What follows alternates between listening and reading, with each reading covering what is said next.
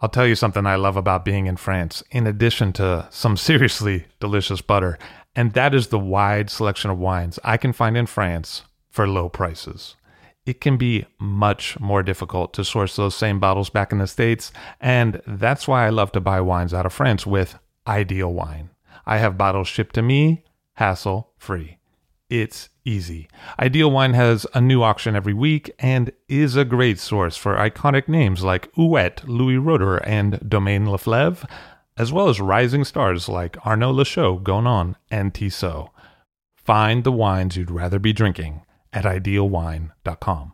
That's I D E A L W I N E.com and have the wine shipped to you in the States.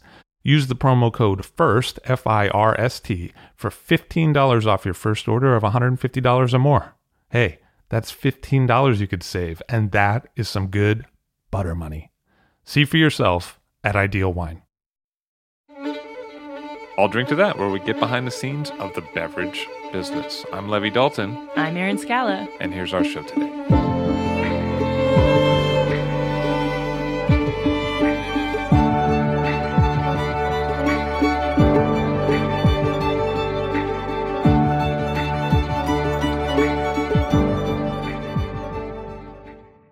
Karen King on the show of Winebow. Hello, how are you? I'm good. How are you? Very nice to see you. Good to see you. So you grew up in the South.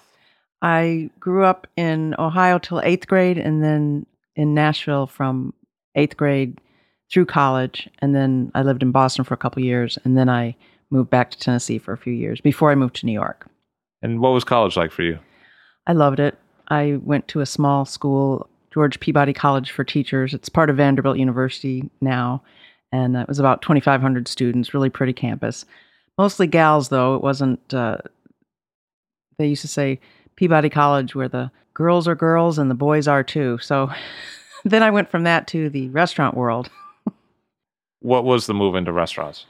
I was in college and my roommate was working in a restaurant and I would watch her every night come home and sit in the middle of the floor and count counter tips and I thought I got to get out of this work study program and work in a restaurant so I started and uh, my senior year in college I did it. And then after college I waited tables a little bit. Then I traveled. And then I taught school. In my second year I taught school. I waited tables again do more traveling to support that.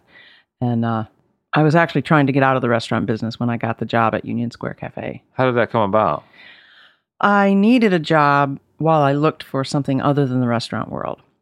So I saw an ad in the Village Voice back when it was a paper, and uh, there was this little ad for a restaurant on 16th Street, which I lived on 14th Street at the time. So I went over, and there was this young guy in a rugby shirt sitting on a wooden sawhorse, and it was Danny. Danny Meyer. Yes, Danny Meyer. And he was, I guess, 27 at the time. And what was he like at that time? He was fresh and interested and smart, and he had a little bit of restaurant experience, but it was something brand new for him. So he he was he was inspiring from the beginning because of his passion. That's true. Yeah. Like he brought something right away. Yes, definitely. Because he he loved food and wine and he was really excited about it. He wanted to share that with customers and with the staff. And uh, he was also a very driven person that always wanted to do better. So he would refer to it as the excellence reflex, where you just want to do better, just that it comes naturally to you. That he wanted to hire people that wanted to do as the best job they could. And where do you think that that vision was coming from? I mean, where was he coming from with those ideas? He uh, spent a lot of time in Italy and restaurants, and his father was in the hotel business, and I think it was his nature, and he liked restaurants, so he got the idea that he wanted to do it. It wasn't open when you first applied to work there. No, it wasn't open; it was an, under construction. So I was one of the f- original employees. What were the early staff days like? a lot of people from the Midwest. He wanted really nice people that didn't have jaded attitudes. And uh, we were working hard. We weren't very busy in the beginning. We could tell that the food was good and that the wine was good. And uh, I didn't know anything about wine at that point. I'd had Cold Duck and uh, Boone's Farm, I think.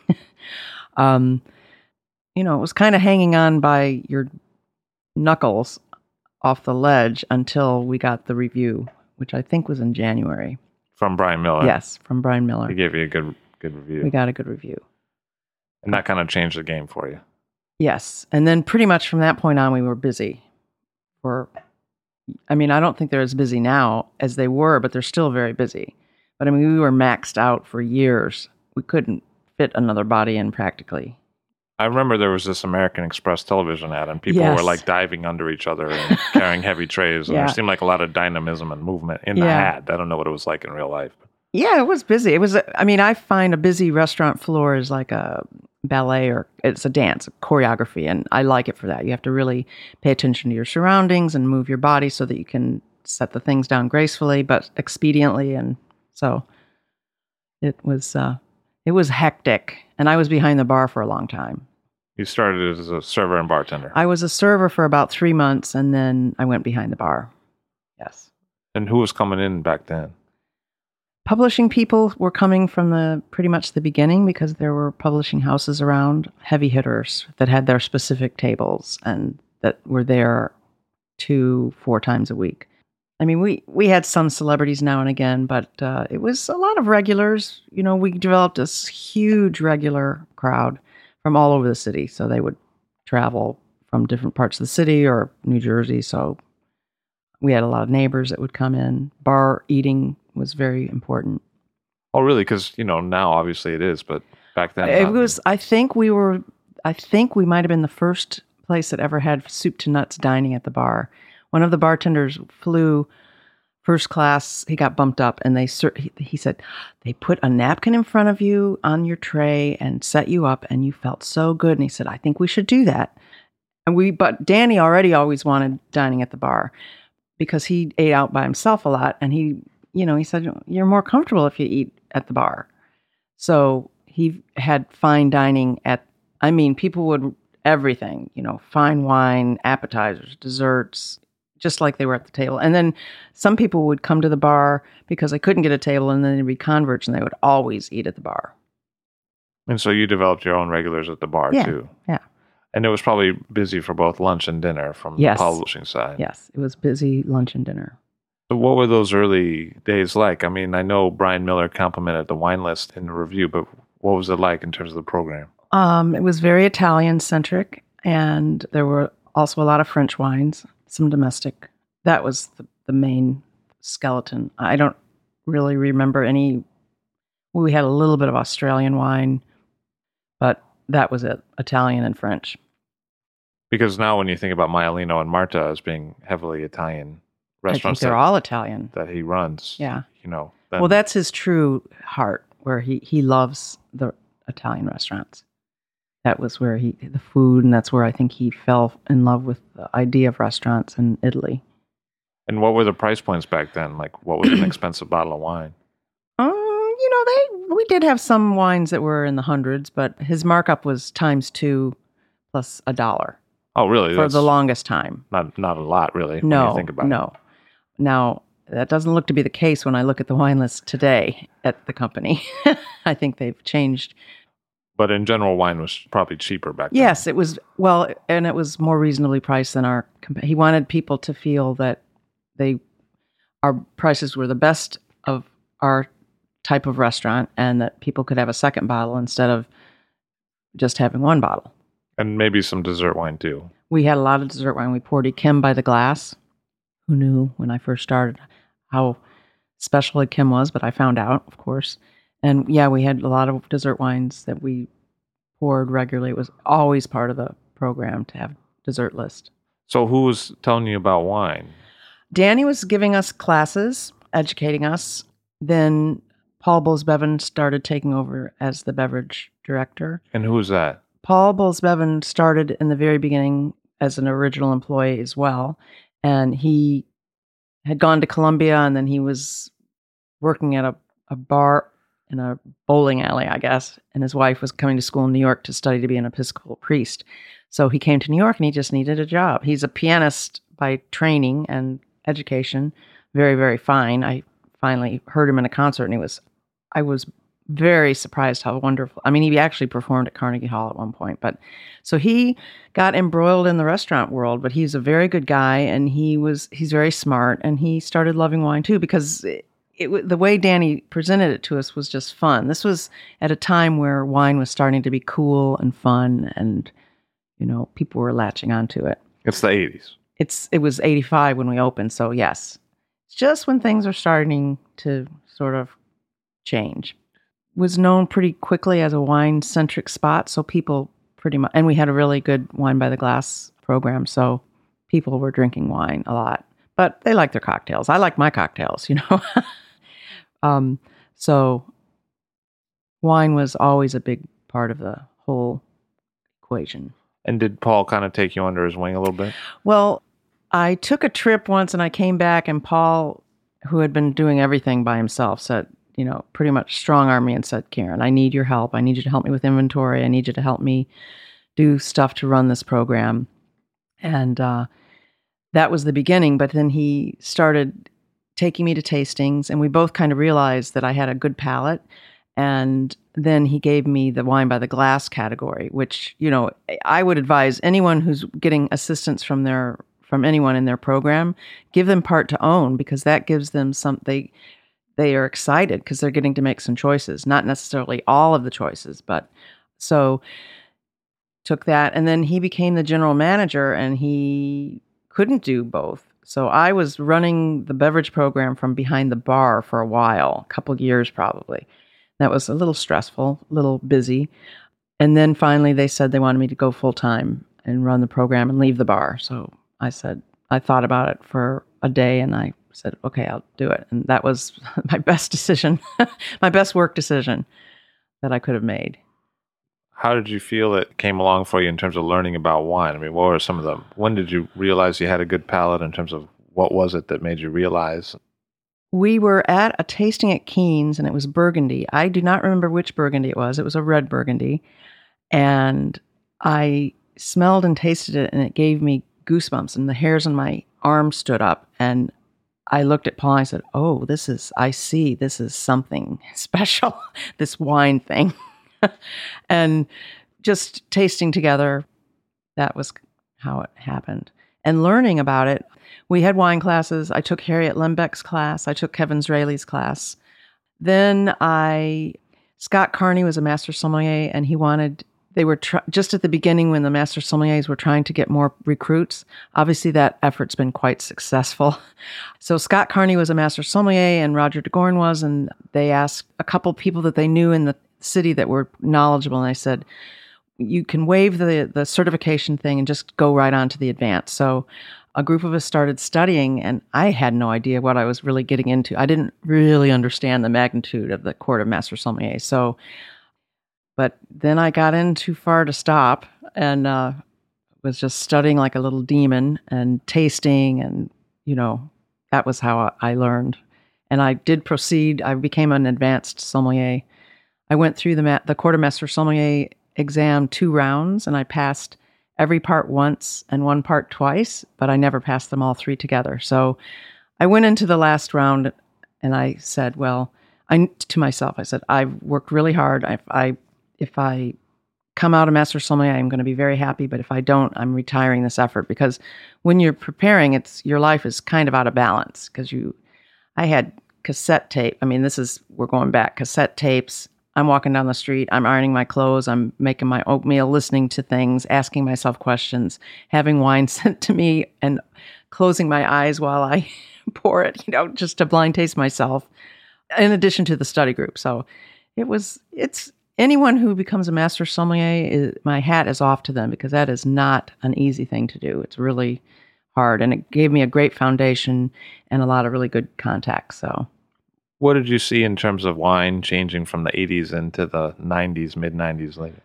First of all, interest and um, enthusiasm on the part of consumers. It wasn't scary; it was fun, and people were curious about it. They really were interested, and it was something that they wanted to explore. And that's finding wines and helping people be on an adventure is really fun. And they were ready. They were game. They weren't afraid of it. They weren't thinking that it's just snooty. You know, there were people that were super knowledgeable that could deal with any sommelier from Taillevent in Paris to, you know, Joe's Pub. But a lot of the just average Joe consumers were really enjoying wine. And the staff was loving wine. That was that was the part that I loved the most is just getting the the uh, wait staff very excited and knowledgeable about wines and what we were working with, and that I found very rewarding. Also, the types of wines, esoteric wines, were becoming more. I mean, I remember I I do believe I was the very first person to pour Gruner Veltliner in New York City by the glass.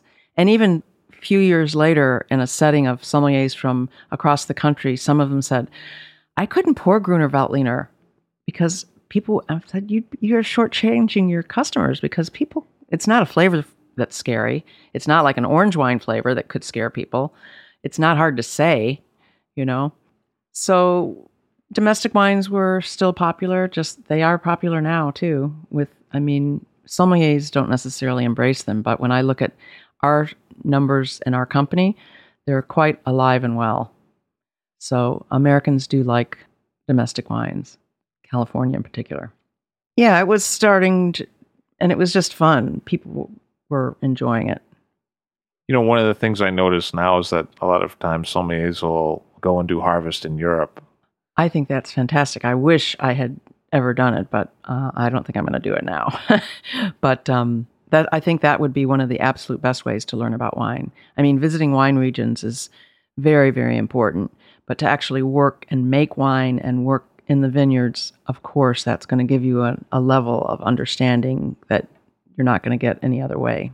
But I feel like it wasn't a common thing for sommeliers to do, say, Uh, 10, 15 I didn't know of it very often, I have to say.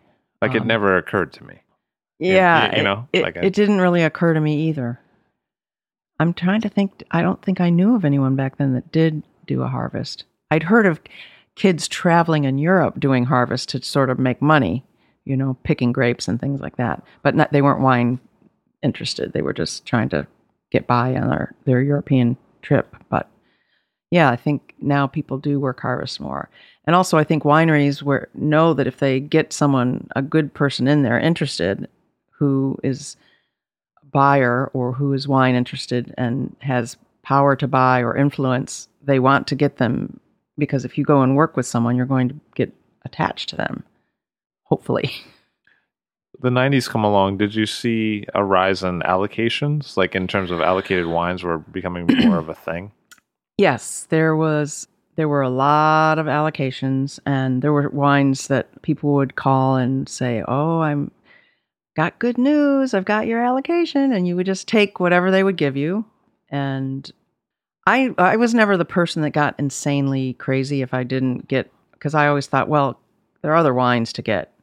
If I were Batard today and I couldn't get a Burgundy that I needed, that would be a different story. Or if you were a re- really heavy Bordeaux house and people expected you to have, per se, for instance, has to get the first growths. Not that they're in short supply, but but yeah, allocations, especially when the economy was crazy good, a lot of allocated wines. And then I think it, you know, people just some things probably were touted as being allocated that weren't necessarily. And uh, we bought a lot of wine. Did you see your own palate changing over time? I sure did, and I would always say, I I'm gonna the the first wine I ever actually chose to put. This is probably going to ruin my reputation for.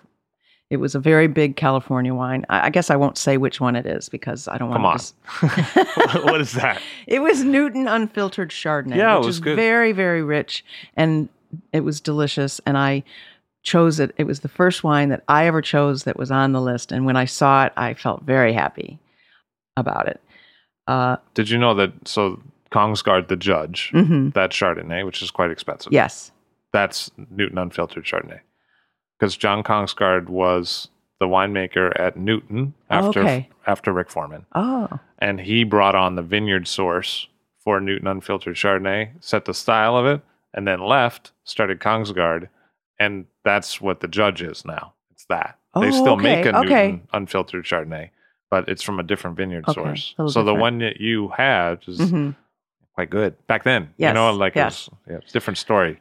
well, that's good. But it was a style of wine that I gravitated away from. And when I would, when new people would come in and we'd have our first wine tasting get together one on one, and they would all always like the big Chardonnays. And I said, okay, I just want you to make a note of what you like now, and then in a year we're going to talk because I almost fully guarantee you will go a little bit away from that bigger style to something, you know, more minerally, more zippy acidity, that kind of thing. And why do you think people do that? Because of food or? Probably the richness of it and just the it's pleasing and easy when you're new, but as you get more experience, I think it's not as interesting or compelling as others. But also, I can't say that our, you know, prejudice for them doesn't help sway people as well, but I don't know. I think it's it's kind of like a beginner flavor profile in my mind because it's so fruity and more more accessible instead of something you kind of have to go to. And Danny wanted the whole staff to know about wine. Yes, yes. So it wasn't just you know you're No, the sommelier, so you're talking to somebody nobody else knows, no. Every, it was for everybody. and you had to do a lot of training probably. Yes, which was my favorite thing. I would uh, at the beginning of the in January, I would make up my schedule and post it, and I fought tooth and nail to not get those canceled. So they were, I think they were every three weeks, and we tasted good wine.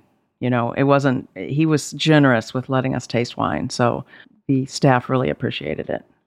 You used to keep the the note cards about the different wines yeah, people could refer to. This was before the internet. Yeah, I had a little um, index box and I would make up notes about the wine, cepage and the treatment, and any story about the winemaker and keep them at the bar so people could look and I'd keep it updated. What did that mean to be in a time before the internet buying wine? you couldn't find out information about wine online, which now it's so great. Although I knew a gal who was sommeliering at Del Posto, and she said people would ask her questions and then look online to see if she had answered correctly. I'm like, oh, that's interesting. Whereas back in my dinosaur day, someone would ask me a question I didn't know. I'd go, oh, I don't know, but let me go run up. And so I'd go to my book, I'd find out the information, I'd Xerox it for him, I'd put it in a nice Union Square envelope and hand it to him. So it was snail mail right there on the floor. I know you look like you're ready to bust a gut on that one. Well, I can only imagine how long that would take. Oh, I, Yeah. I was fast. I was up those stairs and Xeroxing uh, pronto. But you're probably also having to deal with a lot of sales books. And, Yeah, sales books, the beverage media, where at the end of my night, I might sit down and have a glass of wine and flip through the beverage media and see things instead of going on to 750, which people would do now. You know, it was just more cumbersome, more, but there were way, way, way fewer companies and fewer wines. It's very competitive. There's a lot of good wine and a lot of good people selling it, a lot of good companies. So I thought there were a lot when I was working, but now there are, I think, probably twice as many. and who was coming by to sell you wine? Neal Rosenthal used to come He used to himself. you it was him. himself. Then we changed over to Blake as the company got a little bigger. Um, Michael Skurnik, when his company was starting, he used to call on us and bring us wine to taste. There, Wildman, I bought from. The Colonel. You bought from the Colonel Wildman. Uh, yeah, I'm kidding. I don't know the Colonel. Who's the Colonel? Colonel Wildman was the founder of Wildman. I'm Oh, just kidding. yeah, no, he I- wouldn't have been around. Okay, yeah, no, Um, I don't know him, but um, I remember when Doug Polaner opened his company, and I said, "Oh God, Doug, why are you opening a company? We don't need another one." And then I became, I think, one of his best best customers because I love the wines, and I would be there. And of course, I bought from Winebow all along and Lauber. Those were the big ones. And what did you take from those people? I mean, were there insights that you remember? I remember once someone pointed out, well, you know, you don't have a, you don't, it was Doug actually, you don't have a Santa Barbara Chardonnay. And I thought, no, I don't. And I liked that he pointed that out in a nice way to help me do my job better.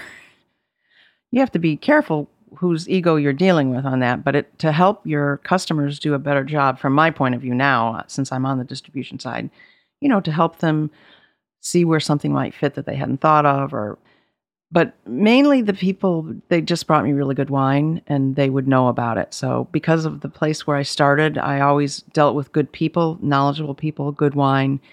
It's sort of like if i were a tailor who never even knew that polyester existed i only dealt with satins and silk and beautiful fabric because union square cafe was top of its game and they weren't sending schleps schleppers in that didn't you know fit so i was very lucky that way i got to work with really great salespeople How did the staff at Union Square Cafe evolve over time? well some of them left some of them stayed some of them became partners.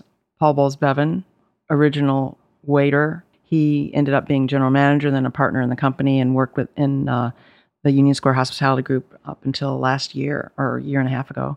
So that happened. Many of the people that started as managers would go up and be general managers. A lot of the kitchen people. I mean, if you take the graph and you see offspring of Union Square, they've a lot of have been quite successful, gone on to do other things in the restaurant world. Did you feel like it sort of set a blueprint for American restaurant? I felt very excited to be working in a place that I thought was changing what restaurants were. How so? Dining in America, where you get really fine and good, but it doesn't have to be so fancy, and just really attention to detail and also being warm and friendly. Some people accused us of being uh, automatons or robots, and I said, you don't have to be a robot to be nice. You know, it, you can be nice and know what you're talking about and give good service. You don't have to be stoic and you know that can work but that wasn't what we were doing so yeah i just I've, and then of course watching danny and his impact because i remember asking him at one point think you'll ever open another restaurant and he goes why would i do that i've got my hands full here and hello how many does he have now he's like the restaurant man so yeah, things change. And then I had other very good friends who left the restaurant world and became, you know, psychologists or interior designers and quite successful. I mean, friends that I made at Union Square, I, many of them I'll know until I, I die. They were really close, close friends. And we had a lot of fun too. Good parties. Good. Oh God, we had great parties. Great parties. Danny was very generous with the parties. We had a killer Christmas party every year and a big picnic in the summer. And those were parties that everyone looked forward to. Absolutely. Danny was around a lot. The first nine years, he was there pretty much all the time. So when Gramercy opened, it was sort of like, "Oh, where's Dad?" And and then then you go over and you look at their facility, which Union Square is ten pounds of potatoes in a five pound bag. You know, it's very tight and very old. And Gramercy's kitchen is beautiful, and everything is so spacious. And then we felt like the stepkids. You know, we got over it, but you actually ended up working at Gramercy. I worked at Gramercy. I worked at Union Square for 17 and a half years. And then when Paul Grieco left Gramercy to open Hearth, they needed a beverage director. And I had sort of expressed sort of an antsiness about being at Union Square. They'd already had me do, I, at a long part of my tenure there, I was just the beverage director. I didn't have to do anything with managing the restaurant other than wine and spirits and you know managing my stuff and then i went to gramercy as their beverage director but it was also slash manager so i uh, that transition was hard because at union square. I knew everything. I didn't have to think where to get everything. I go to, to gramercy. I have to learn 160 employees names. I need a cup of coffee. How do i get it? I need a pen. And that's before you even think about your job. So it was very exhausting learning all the new things, which, you know, learning any, getting a new job is challenging. Especially after a long period yes, of time. after a long period. Um, because the, the subsequent two changes were easy compared to that Gramercy thing was hard. And it's because I was somewhere for so long and I knew all the steps there. But you're also going into a huge restaurant. Yes. Like really comparatively. Yes. And it's busy, right? Yes, it was busy. It was busy. But I love Gramercy. I think it's, I'm so proud of them. They work so hard and they just keep doing it year in and year. I mean, it's 20 years now. It's still great, you know. So, but I didn't like working there. So, I went out with Kevin Mahan, who's was the general manager, and I said, Kevin, I just don't want to. I don't want to do it. And he goes, Well, he's sort of like he's sort of like a couple that they're both good people, but it's just not gelling. So don't feel, you know, it just I wasn't happy. So Juliet, who had been assisting me, took over as beverage director, and she loves doing it, although she works way too hard. She's kind of a workaholic, but um, she's doing a great job. I think her list is great. How did you see the evolution from Union Square Cafe into Gramercy? I mean, what was the same and what was different? Uh, the wine program was the part that was affecting me the most. They didn't have half bottles. I was very attached to half bottles. They had a lot of wines by the glass and they had tastes and glasses, which was very different. And they could be food and wine paired very readily. And the captains did the food and wine pairing because education also super important at Gramercy, of course. Um, and they were very well versed. Um, so that was different.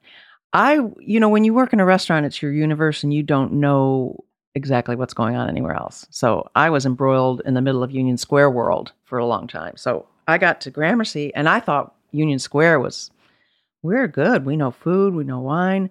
So I get to Gramercy and during setup of the dining room before the restaurant opens, the waiters are just sharing their food experiences from the night before, what they ate and drank together. And I, I realized, whoa, this is a whole other level of interest and professionalism with food. These people are interested and love it, you know, in a way that was way, uh, the benchmark was higher than I even was at Union Square, which I thought we were good there. So that made me go, I am in a different spot here, you know, and it was much more formal also. And I bet the selections in the sub are a bit more eclectic. At Gramercy? Yeah. Um, I didn't find them to be Oh, more really? eclectic Oh, okay. necessarily. Because you know Paul's got that. Right. Yes. Well, I don't think he.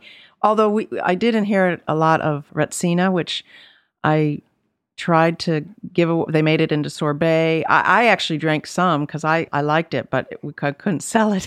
that was the esoteric thing that I remember from uh, Paul. But it was a good one.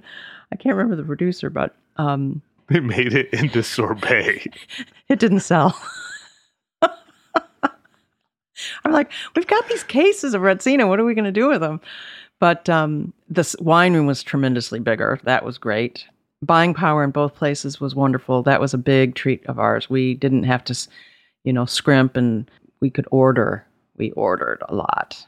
They put cellar wine. They put it down. So we would order Rayas and keep it for 10 years and then bring it out. So and that was something Danny started originally. Yes, that was that was, and I, I think a lot of it had to do with Bob Chadderdon encouraging him to do so, because some things maybe there were more purchased than necessary, but it was a luxury for us to have all that that wine. 'Cause and in the to, and to work with old older vintages was great, you know. In the 80s, Chadderdon brought in Rayas Yes, at that time. yeah. And what was he like as a character? Uh, I didn't really deal with him that much. I would try not to get on the phone with him because you know it's seven thousand dollars later. You're off the phone. He has a beautiful speaking voice. Um, he was always very charming on the phone. His gal, Mar- if you called Marianne to place an order, she inevitably gave you to Bob, so so the snake charming could start. I went at one point. I went up to his office. He wanted to get to know me better, and uh, you know, sort of interrogated me and uh, blind tasted me on some wines, and which I did well on. One was an Alsatian Pinot Noir, and I can't remember what the other one was, but I I showed myself well, so I got his stamp of approval. But he was always well behaved with us, but you know, I've heard other th- ways he can be. What was it like working with the different chefs? I mean, Union Square Cafe had an original opening chef, then Michael Romano. Ali Barker was a lot of fun. I enjoyed him quite a lot. Remember, that was my first fine dining restaurant. So, what did I know from chefs? So, I understood when Ollie ended up moving to Michigan with his wife, and um, he's a chef there now. And they brought in Michael Romano, who had been working at La Caravelle. And uh, then I saw, oh, this is a different level of, of cooking going on here. And Sh- Michael Romano was always super low key. He wasn't a screamer. He didn't yell. He didn't get, you know, he had high expectations, but he helped coach people into it instead of threatening them and browbeating them to do it. Never heard him raise his voice. He loved wine. He was very interested and knowledgeable about wine. So that was fun because we were wine and wine and food go together, but apparently not all chefs are into it. So that was great. He was really, so he was, I worked with him. Then I worked with Dan Silverman, who Dan and I got along very well. Occasionally we had our little tiffs, but we always, you know, worked through it. He wasn't a yeller, but he did have a little bit more of a short fuse than Michael Romano. Um, and uh, Tom Colicchio, I didn't work with that much, but he was he wasn't really in the kitchen that much when I went to Gramercy, but he would come in and he was always very low key and down to earth. You know, he's solid, no BS. Gabriel Kreuther at the Modern, I could tell he was a very talented chef, but I didn't really interact with him that much. But he also was very interested and knowledgeable about wine. Because when they were putting together the, the project in the Museum of Modern Art, you went there to I opened. I opened the the restaurants and the Terrace Five Cafe and Cafe Two, and did all the beverage, all the spirits, the cocktails, the wine by the glass, the juice, the tea. I loved learning about the tea. The tea was really fun. Um, that was kind of a revelation to me to find out how wonderful tea is. And the wines by the glass for the bar room, but I didn't do anything in terms of the list for the modern because I was not going to be working in the modern. I didn't want to work on the restaurant floor anymore. I was trying to step away from that. And uh, so, but still, a lot of the bar things are still in existence there. It's But that sounds like a big opening. Like that oh, that was a giant opening. That was like to do the staff training. You'd be up on the fifth floor, and the tasting was downstairs, and you had to take this freight out. I mean, you had to have a map practically to get around. It was huge, and it was like disco, mo- the modern disco. They were when they opened that. It was uh, 2004. The gravy train economics were flying down the track. Parties, morning, noon, and night. And uh, when we first were opening, there were artworks around, just uh, getting dusty. I mean, I thought they'd be hermetically sealed everywhere, but it was just leaned up against the wall. I remember once I was walking through with a cup of coffee, and the guard goes, "No, you can't come in." I'm like, "Oh," because and if you had parties, which we did a lot of parties there, you could only serve white wine because you have to not have any red possible. So. Um, it was that was really that was exciting because it was the modern reopening. It was New York City. It was these restaurants, and it was that was cool to be a part of. But somewhere along the line, before all that happened, you won a James Beard Award for outstanding wine service. Well, that was at Union Square Cafe in uh, I think it might have been 1998. Yes, we did. I was nominated one year and I didn't get it, but I and I it came completely out of the blue. I never, I wasn't connected into the whole. You know, I knew we'd won awards at a restaurant, but I didn't really know. And then I went to them for the first time, really, that when I was nominated, and uh, it was fun. And then when I won, I was really, really happy. I was excited, you know, dressed up, go up to the stage, and I, I could tell people people were happy that I won too. It was, you know, they were happy for me. So That's a good feeling. it was a very good feeling. And I went, I didn't even go to any parties other than I went back to Union Square Cafe and partied with our staff and I danced on the bar for the one of two times in my life I've ever danced on a bar. And it was fun. The other time was recently. The other no, the other time was my last uh, shift at Union Square Cafe. So there I was in my long white beaded gown on the bar dancing, and it was a fun, fun night. I was happy. And how many women had won the Outstanding Wine Service Award before? I was the first one. Um, I don't know how long they've been in existence. Twenty years now. Something. So now, Shelley, love that she did just now this past May. Very excited. I've been rooting for her for a long time. And Belinda Chang, right before she left the Modern. But that's not so many in No, it's only three. they give it every year. Three. Although it's got to start changing because there's so many women in the wine world right now. What's that So- felt like? That change? That- I think it's great. And I truthfully I never felt I mean, I was always in the minority, but I never felt like it hindered me at all, even at a table, you know, with customers or whatever. And I never felt like I was looked down or given less of a chance because I was a gal than than a man. And I love seeing I love seeing all the wine people that are women now. I'm a little mind boggled at how many wine people there are right now. I mean, it's really, uh, you know, six sommeliers for the modern. that's that's a lot. because back in your day, it was you. Well, at the modern, I think they did have two, plus the wine director, or maybe three. Um, but when I was working the floor, we had no sommeliers. That was me. I was the wine director, and no no one else. And even the Union Square, I think, has two or three sommeliers now. So it's a whole shift in the ideas of dining.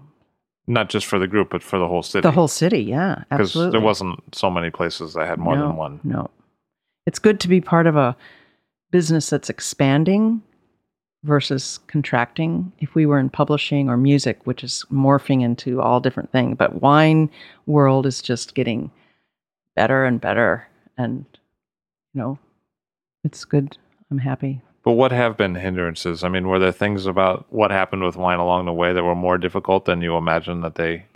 Well, when I um, became had the had to go from being just straight wine director to wine director and management duties, then my time was stretched out. So the stress of trying to get your uh, everything done was hard, and I used to be able to be very mannerly and answer all people that got reached out to me whether I could see them or not, and I would try to see people. I, I only saw people once a month or every six weeks. I wasn't seeing every week the same person, but you could kind of manage it. But today, then, but by the end of my tenure, I, I felt very stressed out about how many people were trying to get a piece of of me and our business, and I felt like I couldn't be the the mannerly person that I really wanted to be in terms of response time and that kind of thing. Um, I felt kind of it's worse now, but I, at one point I felt like a corpse on the plane and the buzzards were trying to pick my eyes out because they just wanted to sell me wine. he wanted to wanted to uh, show me some wine. Now I'm showing people wine. what was that evolution like for you? So you leave the Union Square Hospitality Group and you start working in distribution. And why did well, you I, do that? I well, I wanted. I had two reasons. Um, well, I was kind of. I didn't want to work on the restaurant floor anymore. I wanted to make more money and work fewer hours. Southern was in town. Seems I, reasonable. I knew they wanted to hire people. I knew they would hire me. I, I did make more money, but I actually was working more hours, so I really didn't make more money when you think of it that way. But it was kind of a. I worked with them for a year and a half. It was kind of a good training ground. And at one point, it's super stressful working for Southern because it's very high pressure. And one point I said, Is this what my salespeople have been going through all these years? I had no idea. And, and someone said, No, no, no. It's not like this anywhere else. I said, Oh, that's good to know. And then I, a year and a half after that, I went to work for Winebow. I wasn't looking, but they approached me and uh, we worked something out. So me to go there and about a, it took me about a year and a half. I felt like I was cheating because it was so much less stress and, you know, it was just much more civilized. And you could hear corks popping in the hallway and people talking with love about wine. And I thought, oh, this is the kind of company I need to be with, you know, just wine lovers, you know. Did you find it was the same skill set from restaurants to distribution, or did you find that you had to develop new skills? Or yeah, you have to develop new skills. I've never been a sales rep per se. I don't know that I would have the fortitude for that. But many of the things overlapped You have to be organized. You have to reach out to people, coordinate things, have to get a little bit of a thicker skin than I had.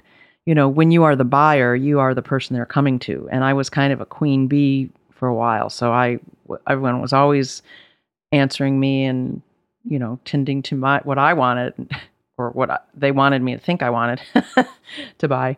Um, and now you're on the other side where you're, you know, you have to weave into their world. But I think my people skills are good no matter what, and they they serve me in both places. I think they they're good too. So oh, thanks. Have you seen what the buyer looks like change over time? Well, they're getting younger, and I'm getting older.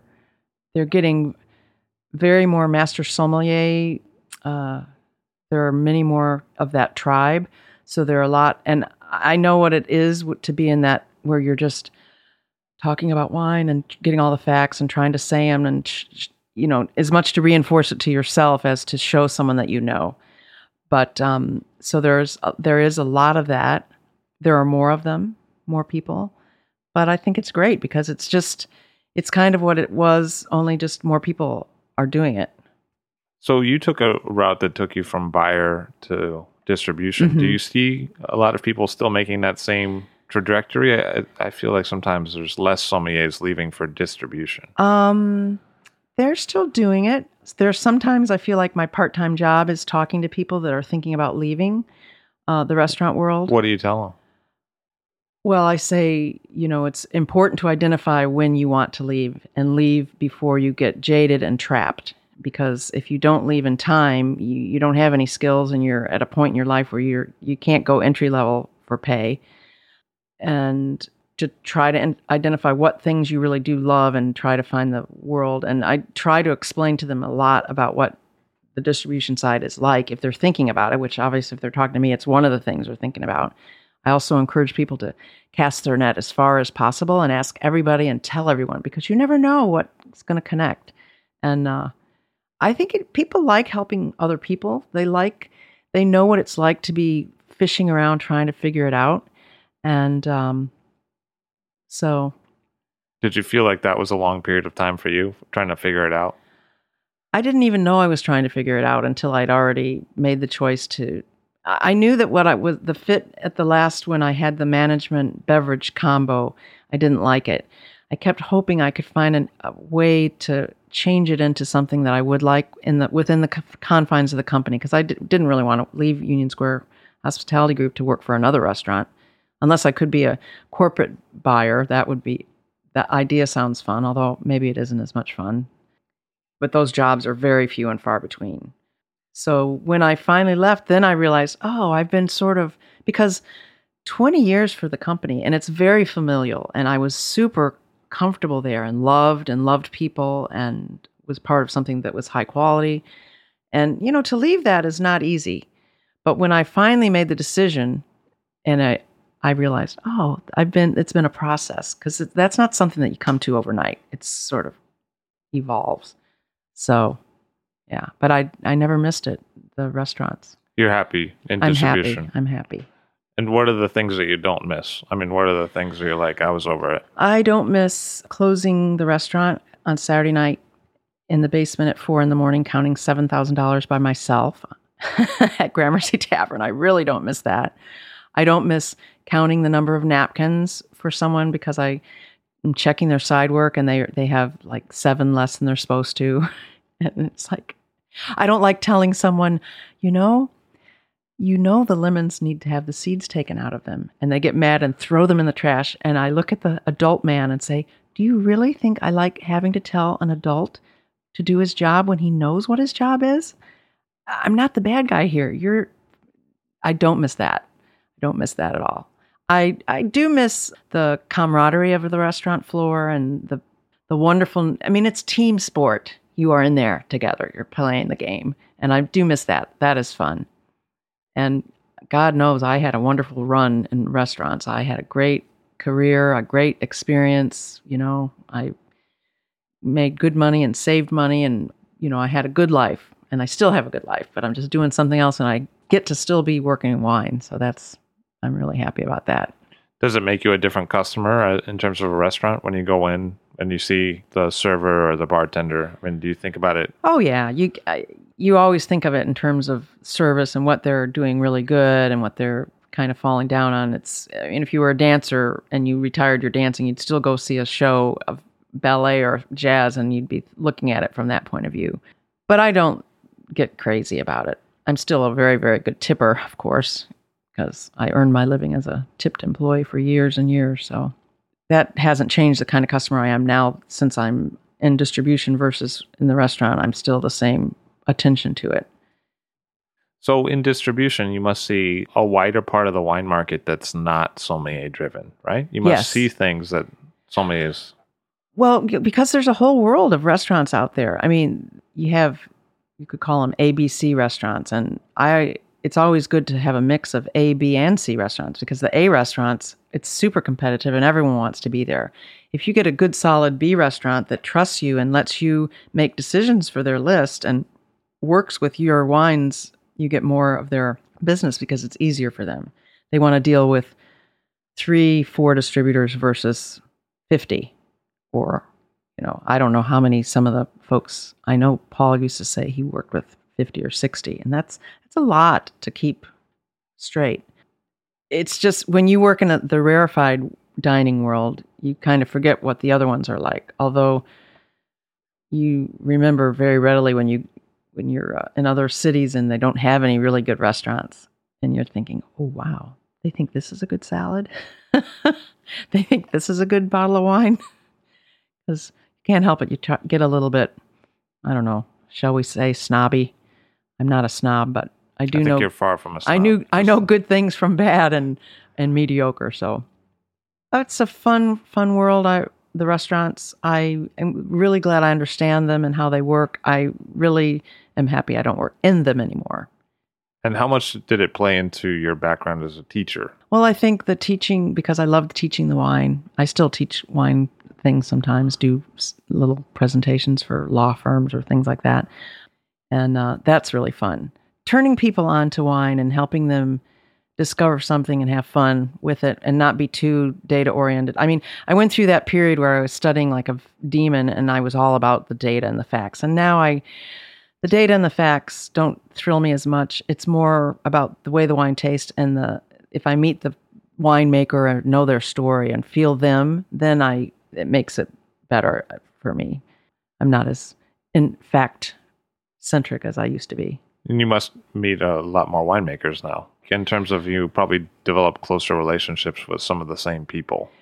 Yeah, but I actually met a lot of winemakers when I was a buyer too. So that's a joy for both sides when you get to meet winemakers because I don't think I've ever met any bad, mean winemakers. I mean, if you're making wine and growing things and getting your hands in the dirt and your world is contingent on the weather and the planet we live on, Eh, I think it's hard to be bad, really.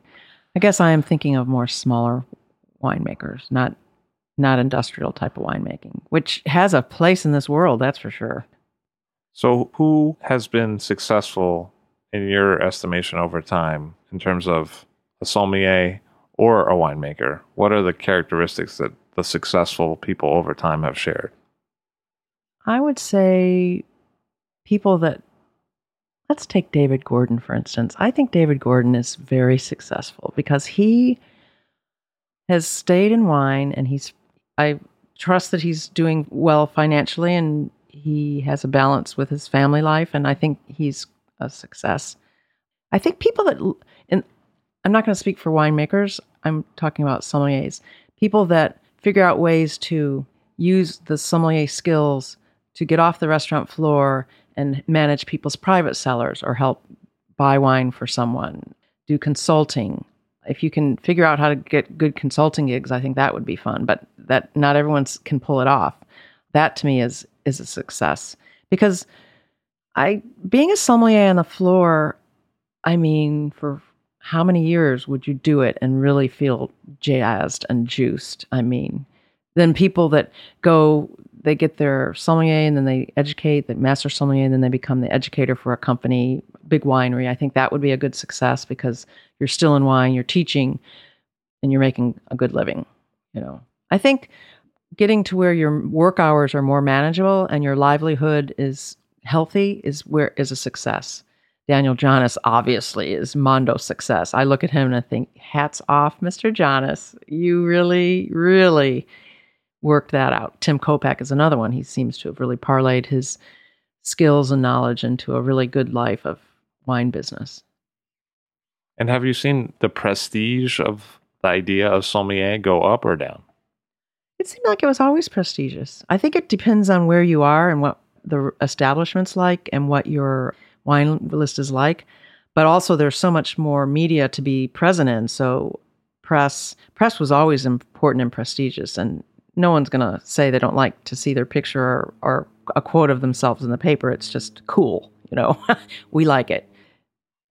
That makes it different. The, the online presence, the all the different kinds of media that are filled up. You know, now you have this podcast and you're talking to all different kinds of people, which I think is cool because people can hear different sides of of the business.